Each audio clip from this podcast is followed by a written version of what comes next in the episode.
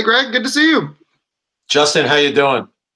Good. I just counted down on the screen for people that can see this on YouTube. Uh, we have a couple of moments built in so that we don't uh, lose the first moments of our lovely catching up conversation to get the episode started. That's right. I'm uh, I'm in a different venue. As longtime uh, watchers of our YouTube feed will note, I'm in my office, my palatial office. I wonder if feed is the right word for YouTube. I feel like I should know that. I know it's channel, but I wonder if it's feed or stream. Maybe it's stream. Probably live stream. probably probably live stream. But yes, as you can see, I, I have my my deluxe uh, file cabinet behind me. Got my briefcase. Oops, got my briefcase. Uh, got books piled up behind me that need to be read. So I'll ask you what I uh, I ask Ann Bowman sometimes. You're gonna have to tell me what a filing cabinet is. I know what a desktop is and a folder is. Filing cabinet is where you put papers. Ah, those I have some very interesting papers. I have some very interesting papers in there, historic papers. I'll, I'll someday I'll share some with you. Ooh, that would be fun. We could have a show and tell podcast episode. No, I'm not. I'm not. These are these are things that I'm not sure the public is ready to see. Ooh, now now you have my attention. All right. Yeah, I know how to tease something.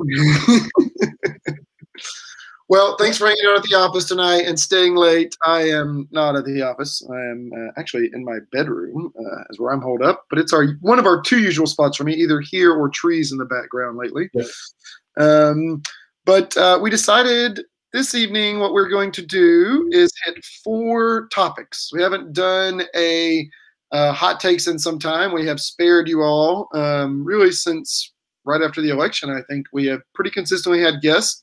Um, and uh, so it was probably a nice break for audience. We have four topics that we want to hit on tonight, and our plan is to go fairly rapid fire, have seven to 10 minutes on each, move on through. Um, and if any other topics come up towards the end that we want to comment on, great. If any questions come in, also great. Otherwise, we will uh, maybe come in a little early tonight. How does that sound, Greg? Good to me. You know, the semester's winding down, Justin. We we got it. What three more weeks to go? Uh, yeah, I was telling students today. I was just I was just telling you as well. The middle of the semester is always really tough because I can't see the end. There's no like I'm too there's too many tasks between me and the end to feel like it's ever going to end. But now, now I have like three more weeks of classes and I can see the end. It's here. We made it again. Yep. But there's a bunch of tasks too. There is still a bunch of tasks. I dropped uh, my pen. And they don't really end in the summer anymore. Um, so it's not like they end; they just kind of slow down a little bit. Okay, so first topic, I'm going to throw it up on the screen for people following along. COVID 19. You know, and getting prepped uh, for this being one of our uh, points of conversation this evening, I went and looked at the tracker to see how we were doing just more generally from a trends um, because it's hard to keep things in perspective. At least it is for me with things related to the pandemic.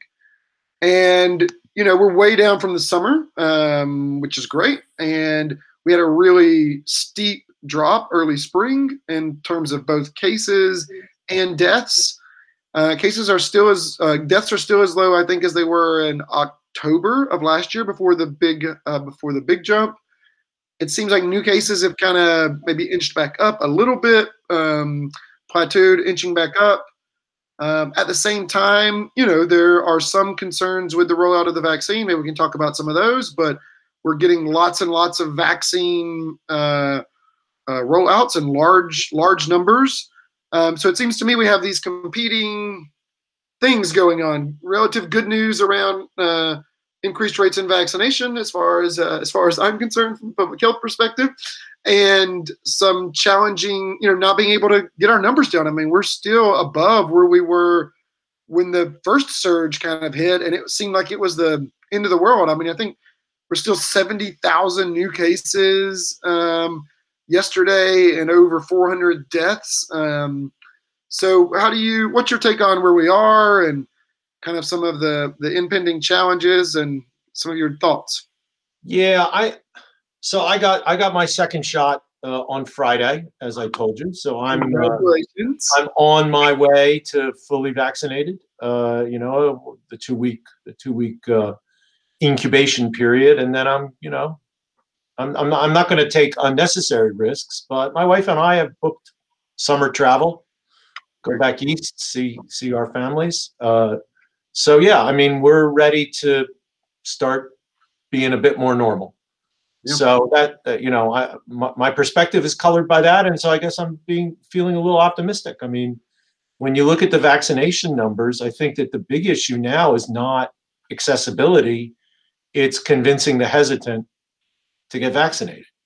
I think that you know, even with the Johnson and Johnson problems that came up today, my guess is that uh, you know we've we've we've pointed this huge battleship of the American productive system in the right direction, and there's going to be plenty of vaccines.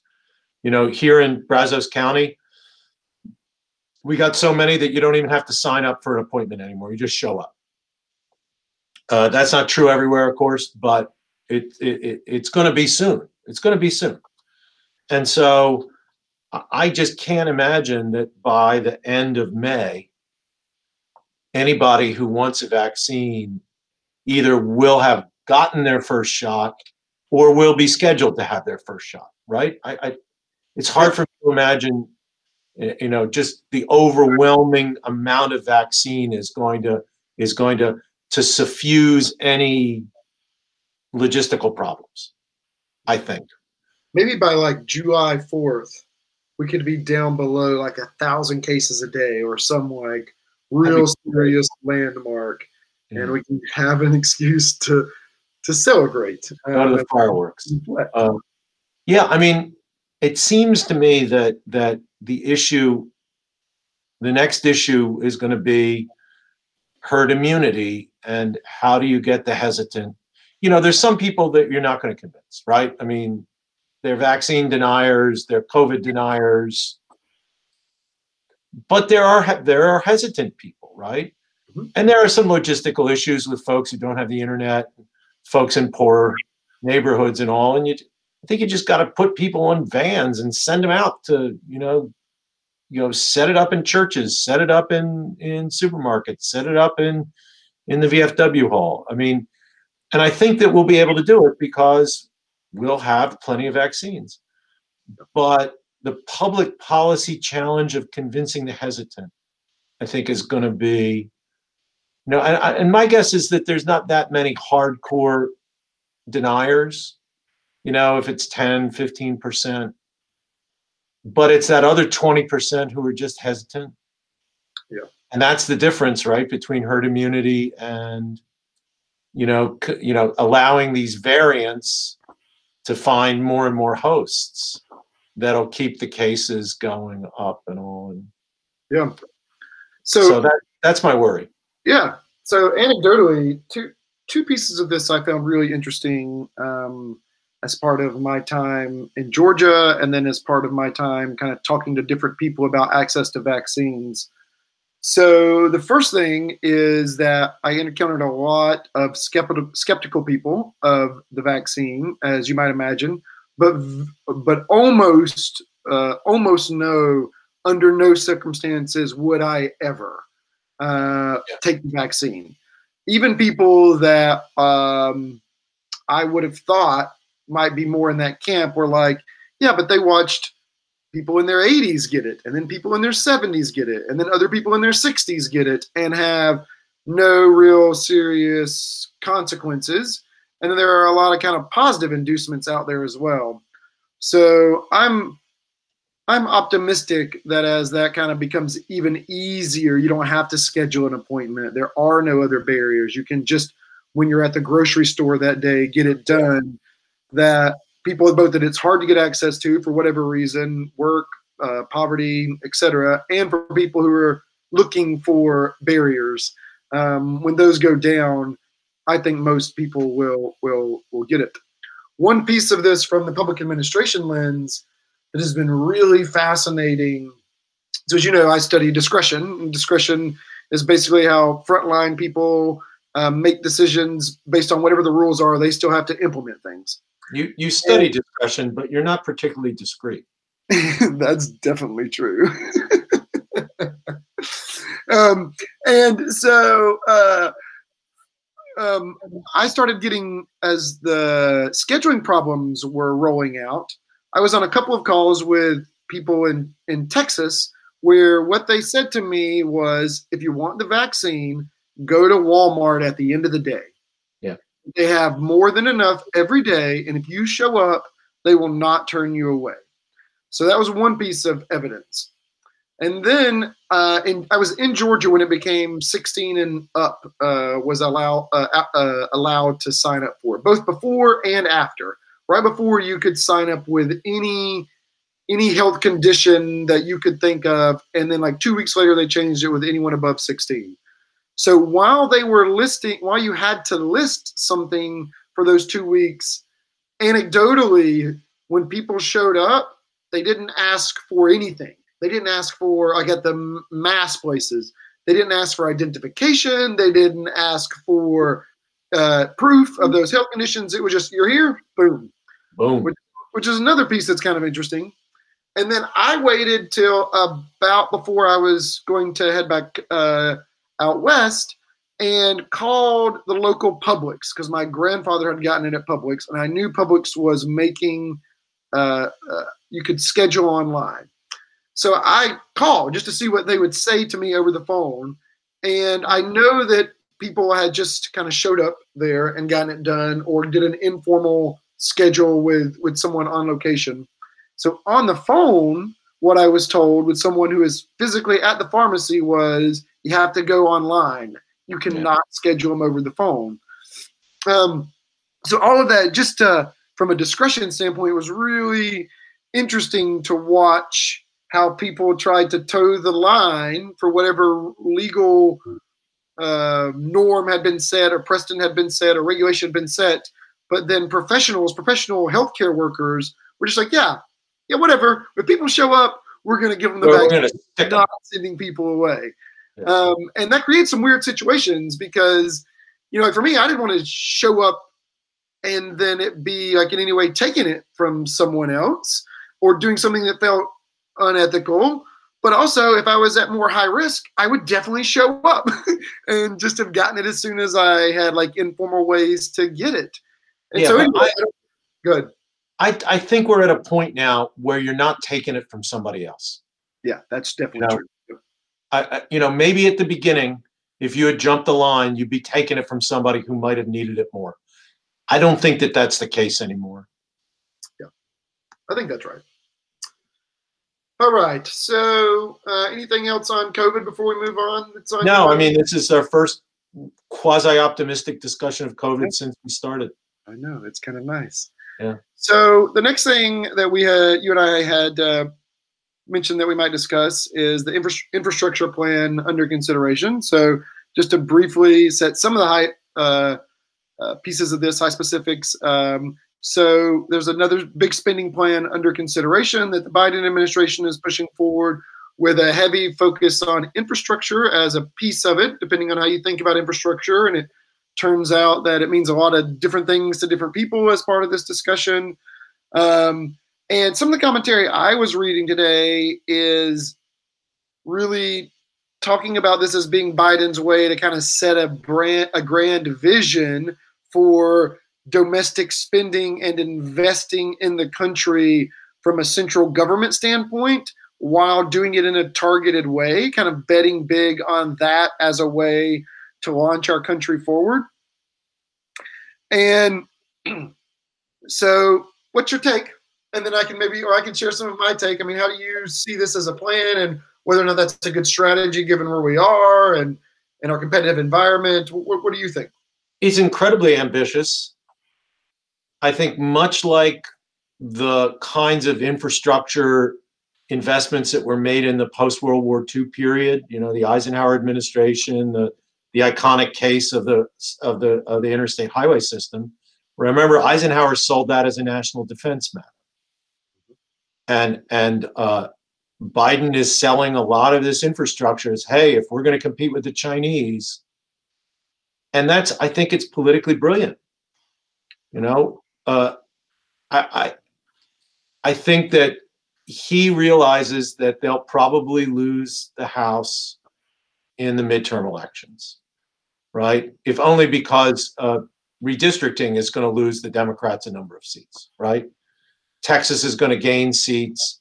Some of the of the lower popul, you know, slower population. Pennsylvania might lose a seat. You know, there's going to be even even if Biden is incredibly popular, I think it's going to be awfully hard for the Democrats to hold on to the House. And and it just means they got to they got to get everything done in this year and early next because I don't think that they're going to have uh, unified government after 22. Uh, and, and, so this is this is breathtakingly ambitious, and uh, I, I, think that the the definition of infrastructure to include you know not just roads and bridges, not just broadband, which is incredibly important, you know water pipes that's part of infrastructure, but childcare and elder care.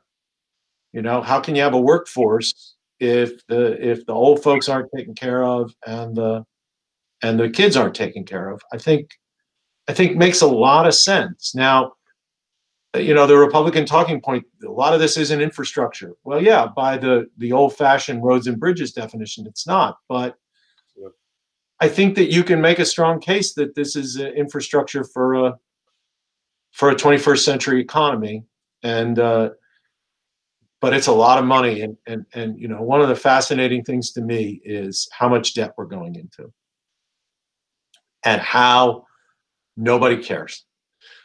Uh, people even 10 years ago during the, the response to the great recession people had their hair on fire you know you couldn't barack obama couldn't put up a trillion dollar uh, relief bill right and now you know we have a a trillion dollar relief bill at, under Trump and a two trillion dollar relief bill under Biden, and now we've got a, a two trillion plus uh, infrastructure bill. The only reason that we can get away with this, and I'm not against it, okay. And, and, I, know it's hard for you, though. I know it's hard for you. and, and you know, at least the Biden people are putting up taxes for this one. Yeah. But the only reason we can get away with this is because we're a superpower. It's because foreigners are willing to buy our bonds and hold our dollars. Any other country does this, and their and, and the value of their currency collapses and they can't sell their bonds.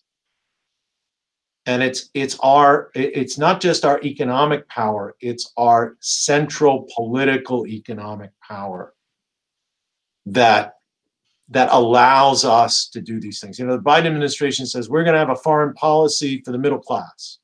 Well, the most important part of that foreign policy for the middle class is maintaining America's leading international role so we can run these deficits. Yeah. Um, so I think it's definitely ambitious. And I think the the the expansion of consideration of things like elderly care, um, uh, need to be a part of a modern uh, infrastructure of a society that is one that you want to live in and when you want to grow older in and when you want your parents to grow older in. Um, it only takes, I think, a cursory look of that industry um, to suggest that maybe it uh, investments that are carefully targeted that include accountability measures um, could be very helpful. Um, yeah, and then there's is this open question of to what this. I mean, I think it is now becoming an open question among economists is how much the debt matters um, and how much running up a deficit uh, in a single year, but the overall uh, overall debt has on kind of modern monetary um, modern out- monetary theory.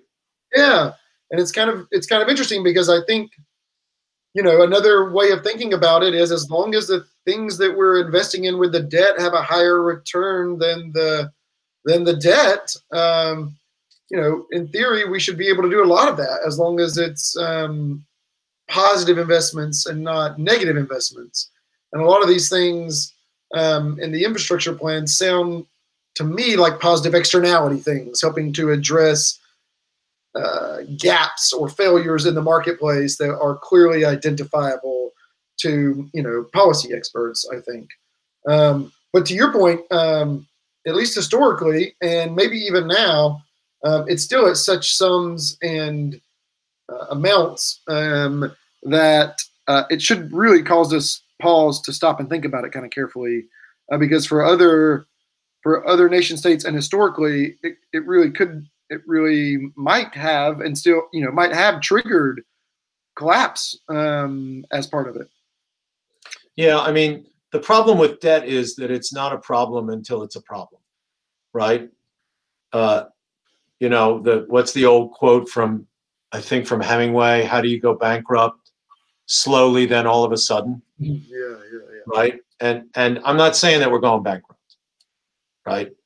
But I do think that it, it's wise for us to be looking at the tax code, uh, and and we got to find some ways to as part as part of addressing the overall question of inequality in the country, which I think is you know the major political and social uh, challenge confronting us. Uh, and I say this from a conservative point of view. I mean, you, you, if your society gets too unequal, you better watch out because then no, there too many people think that nothing's worth conserving. Uh, but I, I think that we have to think about how we use the tax code to to help pay for these programs that are meant to redress that inequality and grow the pie. So I, I I'm, I'm in favor of these these things. You know, maybe not every single project, but you know, let's let's set up the let's set up the electric charging stations for the electric cars. Right, the electric cars are coming. Right, and let's have a let's have a, a, a power grid and an infrastructure that runs more on sustainable energy and less on fossil fuels. We got to, you know, we got to do that. I think that that's that's all worth investing in. But we also have to we got we got to make some down payments, and that means and that means we got to raise taxes. And it's easy to ra- it's easier to raise taxes on corporations. But you know, rich people shouldn't be immune to paying a little bit more. And you know, Biden said 400,000 for a family. Okay you know, maybe it should be 300,000. Yeah. Uh, so yeah, we got we got to think about that.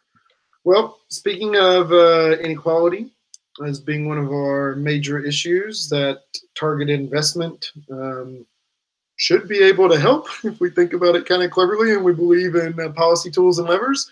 Um, another policy tool and uh, that is being exercised right now is um, trying to limit or make it more, trying to limit people's access to the voting booth, I think is the only way to put this.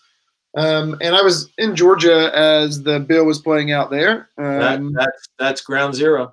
And it was ground zero. And it's pretty interesting to watch the information machines in action in real time uh, coming across the newsfeed and the local channel where you're sitting. Um, and um, so the question that was asked of me by all kinds of people um, is why is this so bad? So one I got was why is this so bad? This is this is not even as bad as New York was like a was a talking point that was uh, brought to my attention. And then what's so bad about people having to have an ID to vote? People have to have an ID to do uh, all kinds of other things. Um, was sort of the two big uh, like what? what? What do you What do you need an ID to do? You know, uh, you don't need yeah. Trump. Trump say, "Oh, you need an ID to go to the grocery store." No, you don't. You don't need an ID to go to the grocery store. It shows you how often Trump goes to the grocery store. Yeah. Right. What, what do you need an ID to do? Yeah, drive a car uh, apparently, and doesn't everybody yeah, drive a car? Yeah, yeah. You gotta have a driver's license to drive a car. But yep. guess what? You can kill somebody with a car. You go in to vote, you're not killing anybody Yeah.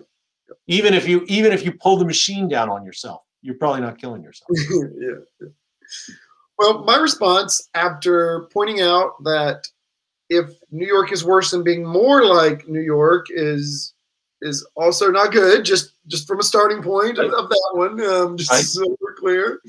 Um, and yes, fine. Um, like I'm not on face disagreeing with the point that having people that are voting have some way of identifying themselves, so they're not voting multiple times, or some way of checking to make sure they're not voting multiple times.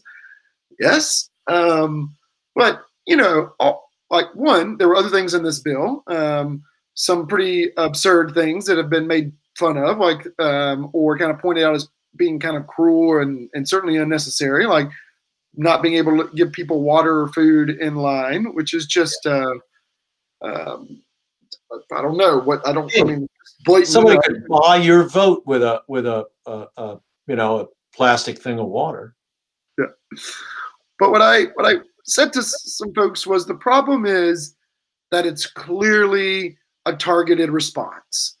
It's clearly in Georgia, at least, hey, we barely lost. A lot of people voted. A lot of people voted absentee ballot as well. Let's make it harder to vote absentee ballot. We know there was a disparity there among Democrats and Republicans. So let's make that part harder and let's continue to make it harder in poor areas for them to be able to vote. Right. Um, that is clearly, I mean, it, it is uh, it is targeting. It's trying to keep people from voting. That's what it's trying to do. Right. And, and, it's, and, it's, tar- and it's, targeting the na- it's targeting the areas, right? I mean, targeting. Yeah. There are going to be more drop boxes in rural counties and fewer drop boxes in in uh, uh, urban and immediate suburban collar counties around Atlanta, right? I mean, this is you you can still vote absentee, and you know some of the worst stuff was taken out. You, there's still going to be early voting on Sundays, but not as much. Uh, you can you you can get your uh, your absentee ballot by putting in the last digits of your driver's license. Okay, fine, you know, but but this is an answer to a problem that doesn't exist. Yeah, and that's and and that's the thing that I think is the most galling is that there's absolutely no evidence of of not just widespread but even noticeable fraud in the 20, uh, 20 election. And we're, we're we're now saying that well we have to do this ballot we have to have ballot integrity because people are worried about it. Well why are people worried about it? Because they were told lies. The big and, lie was yeah, and it it it is not. It is anti-democratic. It's it's it's part of this inequality thing because if people don't believe that they that if they if people believe that the system is rigged against them using their vote to try to change it, then they've got no stake in the system. And as someone who's profoundly kind of in his bones conservative, that's dangerous especially because if you if you had it and and it's taken away from you then you're really mad. So one more thing on this before um, we move on to the importance of democracy in uh, in a conflict with some of our adversaries. Um, what do we do when a party when one of two major parties in the us becomes anti-democratic as one of the things that it's doing because you know you and I work in the in the public education system and we have a commitment to being nonpartisan and we have a commitment to democracy and education. So you know there are uh, from across all sorts of folks that are outside of trump's camp there are a lot of us observing that the gop is behaving in kind of anti-democratic ways as part of how it defines itself what are we supposed to do with that in a two-party system? because it seems to me that the only response is to kind of come out against them um, because you only have one dim one party that's for democratic tools and one party that's much less for democratic tools. Well, you got to encourage the elements in in the party where this is an issue to uh, to do the right thing. I mean, you know, maybe you have to maybe you have to to vote in their primaries when there are serious issues involved of people who are who are, you know, you might disagree with them, but they're you might disagree with them on the issues, but they're committed to democracy versus people who uh, seem to, you know, you have reason to believe that that they're not committed to democratic principles, that that, that they're they're they're more concerned with limiting the vote than than uh, guaranteeing access to our citizens to vote. Uh, it's troubling, Justin. I, th- I think it's the long. I think it's the most troubling thing long term from the Trump administration. Is you know I I disagreed with Trump on trade. Well, lots of lots of Democrats kind of like him on trade. I disagreed with Trump on immigration, but you know I'm I'm kind of a you know more, you know, I'm pretty damn close to open borders, which is not a popular position. But I think immigration made this country great. I, I think that this long term questioning of the integrity of our electoral system is the single most damaging thing that uh, that Donald Trump has done, and and he's not stopping it. And I think Republicans they have to get beat at the polls. They have to get beat at the polls, and I'm not so sure they will be. Uh, because the only way political parties change their tune is by getting beat at the polls. If if the song they're singing is is getting results, they're not going to change the song. So I think the next 10 years are going to be really, really important for how the Republican Party develops. That's a good answer. I uh, I agree. Um, I had hoped there would be a more forceful, and we talked about this uh, in the aftermath of the election that there would be a more forceful refuting of the Trumpism brand of, of the Republican Party, um, and uh, it doesn't seem to. That's not how it's played out, um, and so I'm I'm concerned. Um, but uh, hopefully, that to your point, that the polls are just um, speak for themselves, and not enough rules can be changed or enough votes can be oppressed to keep them from uh, from the electoral consequences. Yeah. So, well, I mean, this is this is a really big question, uh, and and we know that democratic there are democratic systems. I mean, we had a podcast with Jessica Gottlieb about how democratic systems uh, decline and atrophy, and and we are not immune, right? We are not chosen by God to be, you know, uh, a special people. I know we tell ourselves that, and it's a nice story, but don't believe it. We've got to work to maintain what we have, and uh, we we you know we keep our fingers crossed.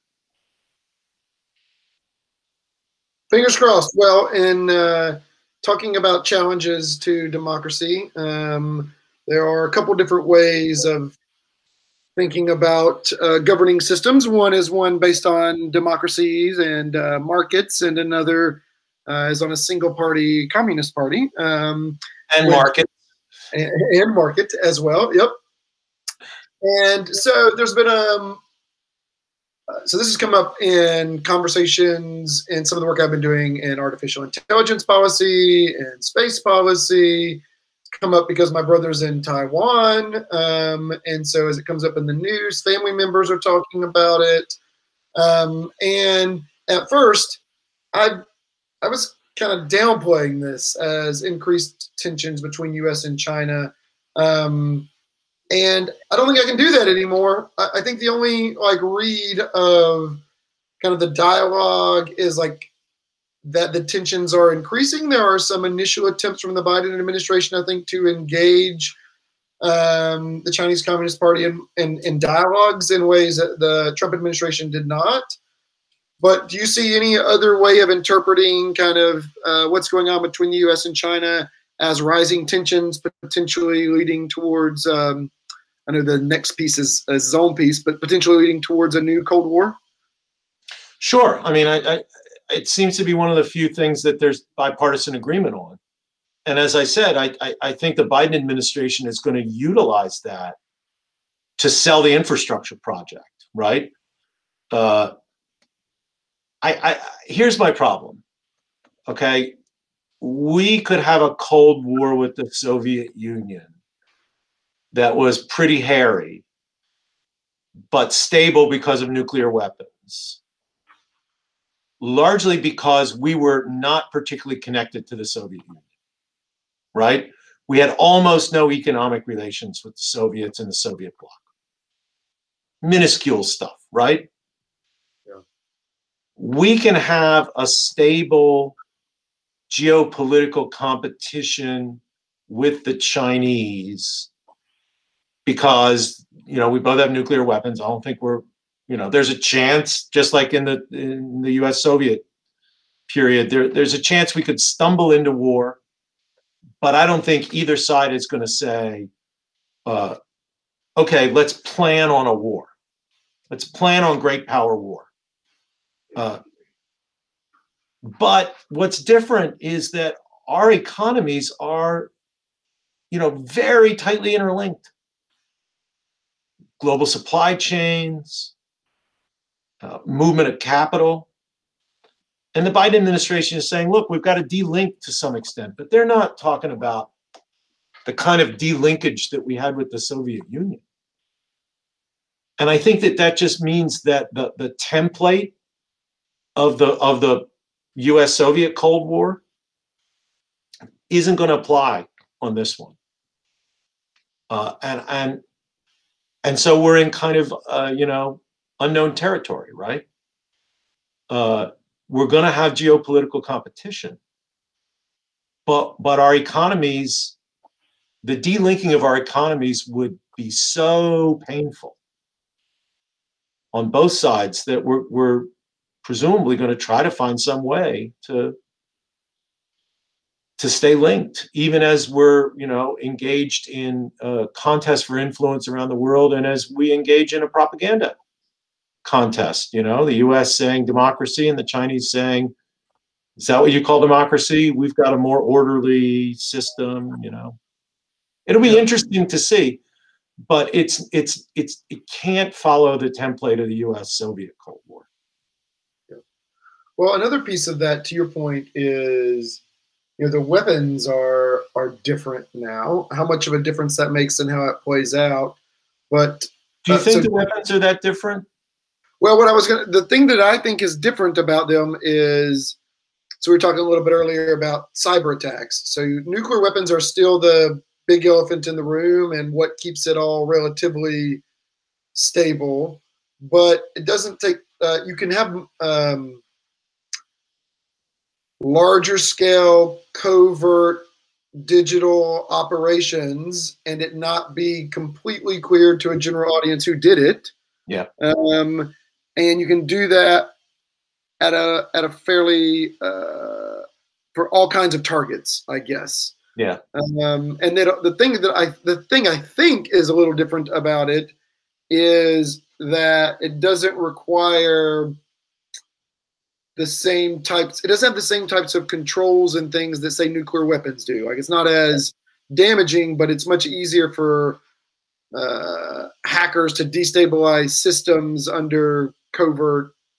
I told you I was reading this book, and this has been on my mind. Yeah, so yeah. I'm. Uh, well, well here this comes back though i mean this is the these are to some extent the weapons of the weak the iranians you know who can't fight us in a war don't want to they're not stupid the russians right but i think it comes back to this idea that the chinese economy and our economies are very tied up i mean you do damage to the american economy the ripple effects in russia are going to be minuscule the ripple effects in iran will be non-existent the ripple effects in China might actually be serious.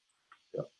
And and I think it might be easier with the Chinese to come to some kind of deterrence, some kind of deter- to have a deterrence dialogue, and maybe even the equivalent of arms control on this stuff. That will be much harder to have with countries with which we are not connected. Yeah. Right? There's so much more incentives there, as you. I mean, as you're pointing Right. out. I mean, there's there, there's so much mutual pain. Yep. Uh, now, what the Russians tried to do, of course, was not interfere in our economy, but interfere in our electoral system, and that I think we just have to be, we just have to be vigilant. And and there has to be a cost. And if it's the Chinese try to interfere in our electoral system the way the Russians did, then we have to impose a cost on them. But here's the problem. And it comes down to that ideological conflict that the Biden administration looks like it's very happy to have, right? We don't think we're interfering in Chinese domestic politics, but they think we are. Just by promoting, demo, you know, talking about Hong Kong, talking about the Uyghurs, right? I think Putin firmly believes that America is trying to overthrow him. And so for him, interfering in our elections is tit for tat, right? Uh, I think most Americans would say, of course, we're not interfering in Russian domestic politics. But when we criticize Putin for being authoritarian, when we we we say you you know we're going to have a summit of democracies, you can't come, right? Yeah, it's all a continuum, right? I mean, in that way, you can kind of pick any arbitrary point and say, "Yep, this is meddling," or "This isn't meddling," uh, yeah. and you can still be along that same yeah. continuum of behavior. Um, right, right. influence and, and, uh, can mean a lot of different things. to your point, yeah. I'm I'm actually a little more optimistic that we might be able to find a deterrent point with the Chinese, because what you know what what interest do the Russians have in our success? None. Chinese, you know, they take a very long view and they think they're going to beat us. And, you know, I think we're probably going to, you know, maintain our position in the long term vis-a-vis them. But they they realize that the short-term cost of a big interruption of relations with the United States would have serious ripple effects for them economically. Yeah, maybe, maybe maybe this is just my day for optimism. Yeah, I'm going to take it. I'm not even going to push back. I'm going to take the optimism today. We probably uh, pr- probably useful to overcorrect in that direction every once in a while. Maybe. And uh, I do think that there are multi kind of lateral engaging with a broad set of actors in kind of coalitional ways to influence the Chinese government. And in some of the writing I've been doing, this has been my argument that the U.S. rather than focus on the conflict narrative or the Cold War narrative, focus on engagement in kind of a large multilateral way and say, here's how all the actors in the global market are playing. Here's how we're going to do things. Here's how global conflict's going to be done. And you can get some shots out here and there on these things, but there's going to be real consequences in a coordinated kind of way, which is, of course, really hard to do. And uh, there's challenges with that. But um, you know that's that's the way I see it. We can play play to our advantage, play to the fact that we've helped set these rules. We have these partnerships rather than just us and China. And that and that was the the fundamental reality of international politics that Donald Trump missed. Right? He he you know he's right that the Chinese were trying to eat our lunch, but one of the ways we protect our lunch is having a bunch of other rich countries in the EU and Japan and other East Asian countries with us basically saying to the Chinese, here's the rules of the game. Exactly. Yeah. And I think that, that that was something we missed. So we got a couple of questions. Should we take them as a wrap? Yeah, let's do it. So the first question here um, is: uh, we talked about raising the corporate taxes, and if that happens, do we think the U.S. economy will be hurt uh, by not matching lower corporate tax rates and other advanced economies? And you want to go first, Greg? Yeah, my guess is is is uh, well, this is why Secretary of the Treasury Janet Yellen is talking about, you know, some kind of negotiated uh, basic minimum corporate tax. Uh, that'll be interesting. You know, the Bahamas won't sign on for that. Liechtenstein won't sign on for that, right? But but you could probably get lots of places to sign on. We'll see. I, I actually think that that uh, corporations tend to invest where they want to sell so yeah, you know, you'll invest in Ireland to sell into the European Union. Uh, I think that when they shift money around for tax purposes, that money tends to come back to the U.S.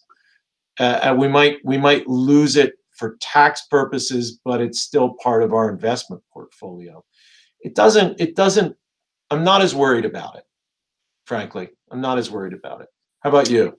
Yeah, I think uh, economic theory would tell me that on the margins it probably makes some difference, right? It would be, uh, I think, weird to claim that there was no effect uh, of raising it.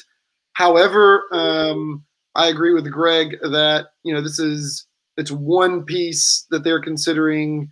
Um, uh, less from the kind of money flows back into you know, there are a lot of other benefits to having your business located in the U.S. economy, um, and with the other protections and regulations that corporations enjoy in this country. If, so, if we get our infrastructure improved. Cool. Yeah, we can get our infrastructure together. Yeah.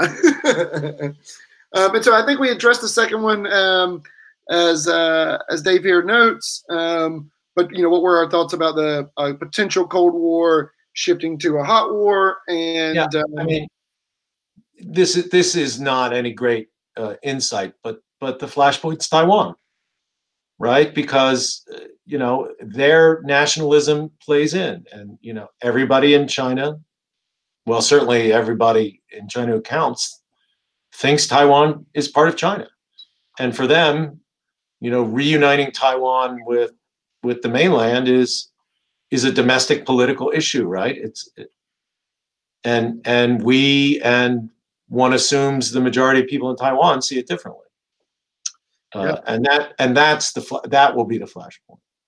Yeah, I think um, I think you're right. Their strategy for Taiwan will say a lot about what they intend for their. Right. Their I mean, there's there's other crisis points, right? South China Sea, naval stuff. What happens if the North Korean government finally collapses? But but you know, on North Korea, it will be kind of everybody's getting splattered, and the Chinese are probably getting splattered more than anybody. That might not be a reason to go to war. That might be a reason to to cooperate on something. South China Sea, you know, is going to be we're we're going to there's going to be lots of games of chicken, just like there were with us and the Soviets during the Cold War. But I I I think that neither side's going to want to escalate those to to a shooting war. It's Taiwan where people might be willing to take more risks. Yeah, I don't have additional insight. This one, uh, I agree with your assessment. Um, and you my, spent time in Taiwan. I spent time in Taiwan. Uh, my brother's there right now, teaching um, teaching English, and um, I have uh, Taiwanese colleagues that I'm currently working with. And uh, my sense, I spent th- uh, basically three months there, um, is that the Taiwanese people think of themselves as Taiwanese, the overwhelming majority, not as Chinese. Um, a little bit of a generation gap, a little bit, but it's uh, definitely a solid majority. Um, and the the government functions like a nation state, island state government. Uh, that's how there's not like in if you went to Hong Kong, there were Chinese flags, Chinese Communist Party flags at the airport. That is not the case um, in Taiwan, and they see themselves, uh, at least the folks that I was interacting with, um, as Western and uh, democracies and market economies and a, a leading figure in the Asian world for democracy and liberalism and uh, the whole shebang. Because they feel like they just earned it, right? And the, it's really interesting talking to the younger generation because they feel like they're the first generation that's getting to um, experiences, and they don't they don't mince their words around democracy. Is my uh, is my take. So yeah, to your point, I think that gives you a potential situation for it to be um, uh, a matchbox. And and what I think will be interesting is again, what kind of what does a hot war even look like in an advanced economy? We have an understanding of what an advanced uh, a hot war looks like in in some places, but uh, in Hong Kong, it didn't really transition into a hot war for a couple of reasons. But there was some violence. Uh, Kiev is maybe an example where there's some violence, and maybe that counts as a hot war. Probably. Um, where? Sorry. In in uh, in Ukraine. Oh, in Ukraine. Yeah. Yeah. Uh, but I, I even wonder like what does what does even a hot war in an advanced economy look like um, with all the range of tools that we have now? It could be uh, I mean it could be like how Russia treated Ukraine. Like it could be kind of cyber cyber attacks, some violence, mis- mischief, uh, messing people around without people without uniforms fighting, you know, which yeah. is which violates the the laws of war. But Well, let's hope uh, let's hope we find ways to cooperate, um, and we uh, we don't end up in a zero sum game, but in a positive sum game where cooperation is uh, is the ideal strategy for all parties involved. Let's hope. That's a good optimistic note on which to. Yeah, let's stop there. Okay, well, we will be back in uh, two weeks, which uh, is April 27th. That'll be our last uh, recording for the semester for sure, uh, probably for the academic year. Uh, we'll be keeping you updated on next steps after that. And um, hey, Greg, it's good to see you, man. Nice seeing you, Justin. Take care. Hang in there. You too. Bye bye.